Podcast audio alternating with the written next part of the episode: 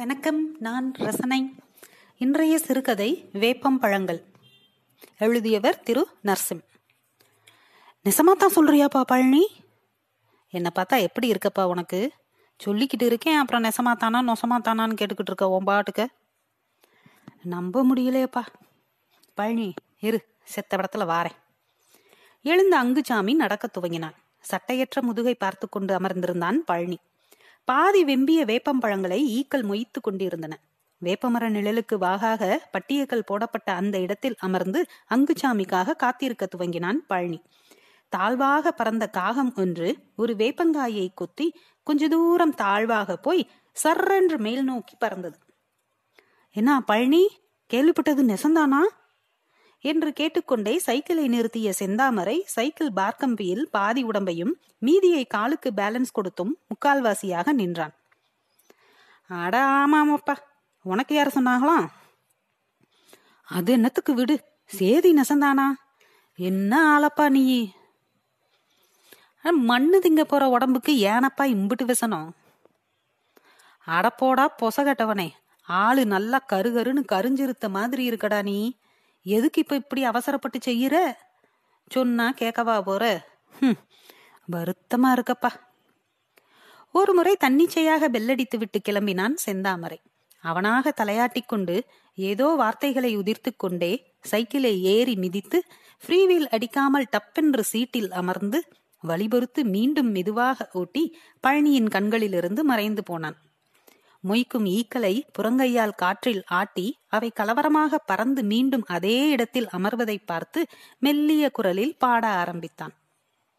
பழனிக்கு இந்த வருடம் அக்டோபர் திரும்பினால் முப்பத்தி ஐந்து வயது. அவனும் அப்பாவும் மட்டும்தான். அப்பா அந்த கிராமத்து போஸ்ட் ஆபீஸில் சர்க்காருக்கு அல்லாமல் போஸ்ட் மாஸ்டரின் தயவால் உள்வேலை பார்த்து கொஞ்சம் கொஞ்சமாக அந்த சின்ன போஸ்ட் ஆபீஸை ஆக்கிரமித்து ஊரை பொறுத்தவரை தபாலிலாக ஆளாகவே வலம் வந்தவர். தன் அறுபது வயதை நெருங்கியதும் பெரிய மனது பண்ணி தானாகவே ஒதுங்கி ஓய்வில் இருப்பவர்.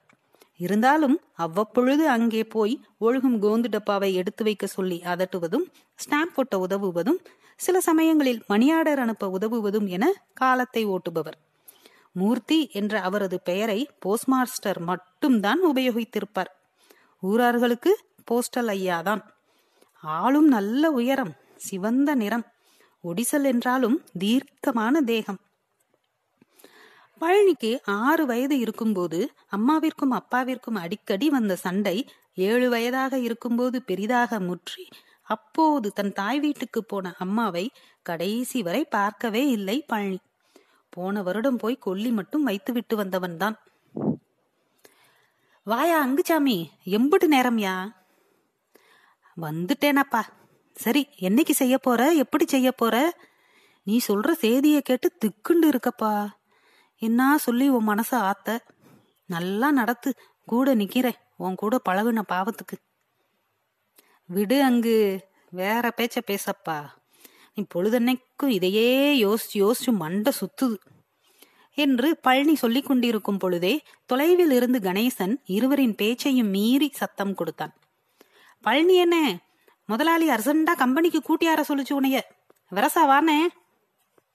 குரல் கேட்டதும் அதே சத்தத்தில் பழனி வாரேன் போடா என்று கத்திவிட்டு அங்குவிடம் சொல்லிக்கொண்டு கம்பெனி நோக்கி நடக்கத் துவங்கினான். காலில் மிதிப்பட்ட வேப்பம்பழங்களை ரோட்டோர கல்லில் தேய்த்து எடுத்துவிட்டு போனான். மிகுதியான கிராமமும் கொஞ்சமாய் நகரமும் கலந்த அந்த ஊரில் பெரும்பாலும் கம்பெனிகள் என்றால் அது தறிகள்தான். முன்பெல்லாம் அதிகமாக தரியிருந்த ஊர் இப்பொழுது வியாபார வளர்ச்சியின் துணையோடு பவர்லூம்களால் நிறைந்திருந்தன. பழனி சிறுவயதிலிருந்தே தறி நெய்வதில் ஈடுபட்டு இருக்கும் நாலைந்து கம்பெனிகளுக்கும் கிராக்கியான ஆளாக இருப்பவன். அவ்வப்பொழுது கம்பெனியை மாற்றிக்கொண்டாலும் மீண்டும் எந்த நேரம் வேண்டுமானாலும் பழைய முதலாளியிடம் சேர்ந்து கொள்வான். அவன் பேசுவதை விட கைகளும் காலும் தொழில் சுத்தமாய் பேசும் என்பதால் அந்த சலுகை அவனுக்கு. வா பழனி பாவு வந்துருச்சு. கொஞ்சம் அர்ஜென்ட்டா லோடு அனுப்பணும். ஏறப்பா. ஆட்டும் முதலாளி என்றவன் ஆரம்பித்தான். அவன் தறி நெய்யும் அழகை பார்த்து கொண்டே இருக்கலாம். நூல்கள் துண்டுகளாக கண்முன் உருமாறும் வித்தை அது. அமர்வதற்கு அரையடி பலகை போடப்பட்டிருக்கும். கால்களில் காரில் இருக்கும் கிளட்ச் பிரேக் ஆக்சிலேட்டர் போல மூன்று கட்டைகள். இடது கையில் ஹார்மோனியம் வாசிக்கும் பொழுது முன்னும் பின்னும் அசைப்பார்களே. அது போன்ற நீளமான சல்லடை கண்களை கொண்ட பலகை. அந்த கண்கள் ஒவ்வொன்றிலும் பாவு நூலில் இருந்து ஒவ்வொரு நூலாக வந்து இணையும். வலதுகைக்கு இடவளமாக நூலை கோர்க்கும் நாடாக்கட்டையை அசைக்கும்படியான பிடிமான கயிறு மேலிருந்து தொங்கும். இடதுகையால் மூன்று முறை சல்லடைக்கட்டையை அசைத்து நான்காவது அசைப்பில் வலதுகையை கொண்டு இடவளமாக கயிறை சுண்ட வேண்டும். சுண்டியவுடன் நாடாக்கட்டை இடவளமாக ஓடி நூலை சேர்க்கும். வலது கை ஹார்மோனிய கட்டையின் போது இடது கால் கட்டையையும் கயிறு சுண்டும் பொழுது வலது கால் கட்டையையும் தாள லயத்தோடு தன்னிச்சையாக மாறி மாறி மிதிபடும். தனித்தனி நூல்கள் கொஞ்சம் கொஞ்சமாக ஆங்கில ஹி வடிவத்தை திருப்பி போட்டால் எப்படி இருக்குமோ அதுபோல ஒரே சீராக டிசைன் அட்டையை பொறுத்து மெத் மெத் என துண்டுகளாக வெளியேறிக்கொண்டே போகும். ஒரு பாவுக்கட்டு முடிந்ததும் அதில் இருக்கும் துண்டுகளை தனியாக வெட்டி அதில் அந்த தலைகீழ் ஹீ வடிவங்களை பிசிறில்லாமல் வெகு நேர்த்தியாக தட்டி வெட்டிவிட்டால் டஜன் துண்டுகள் ஏற்றுமதிக்கு தயார். சிறு அழுக்கோ யூ வடிவில் ஆங்காங்கே கொஞ்சம் பெரியதாகவோ போய்விட்டால் அவ்வளவுதான். ரிஜெக்டட் குவாலிட்டி என்று உள்ளூர் சந்தைக்குத்தான் லாயக்கு என ஒதுக்கி விடுவார்கள் ஏற்றுமதி தர துண்டுகள் ஐந்து நட்சத்திர விடுதிகளுக்கும் வெளிநாட்டிற்கும் பறக்க துவங்கிவிடும். தறி ஏறி பிசிறு வெட்டி பண்டில் கட்டுவது வரை பழனி செய்தான் என்றால் அது சர்வ நிச்சயமாக ஏற்றுமதிதான். கழிவே ஆகாது. தறி அடித்து அடித்து வயிற்றின் வலதுபுறம் அவன் கருப்பு தேகத்தையும் தாண்டிய கருப்பு வடு ஒன்று இருப்பது அவனை பொறுத்தவரை விழுப்புண். முடிச்சிட்ட முதலாளி. அதுக்கு தாண்டா உனைய கூட்டியாரா சொன்னேன். ஆமா ஏதோ கேள்விப்பட்டனே. கிறுக்காடா பிடிச்ச அலையிற இருக்கட்டும் முதலாளி வந்துருங்க. இப்ப கொஞ்சம் கூலிய கொடுத்தீங்கன்னா தோதா இருக்கும்.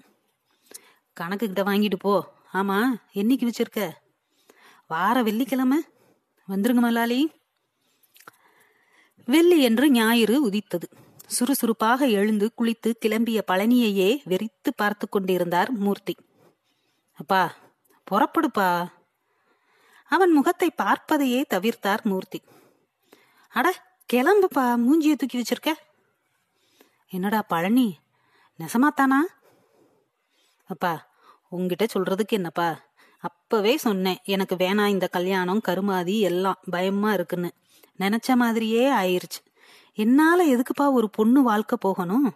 அதான் என் பொண்டாட்டிக்கு நானே இன்னொரு கல்யாணம் கல்யாணம் பண்ணி வைக்கிறேன்ப்பா. வாப்பா நீ. கைகளை கொண்டு முகத்தை பொத்தி நாற்காலியில் அமர்ந்திருந்த மூர்த்தி லேசாக குலுங்கினார். அவருக்கு எதிரில் மண்டியிட்டு அமர்ந்தான் பழனி. அப்பா ஒவ்வொரு தடவையும் கூனி குறுகி போறேன்ப்பா. ஆசை இருக்குப்பா வானத்தை தாண்டி. ஆனா? வார்த்தைகளை முடிக்க முடியாமல் அவரின் மடியில் முகம் புதைத்து கதறத் துவங்கினான்.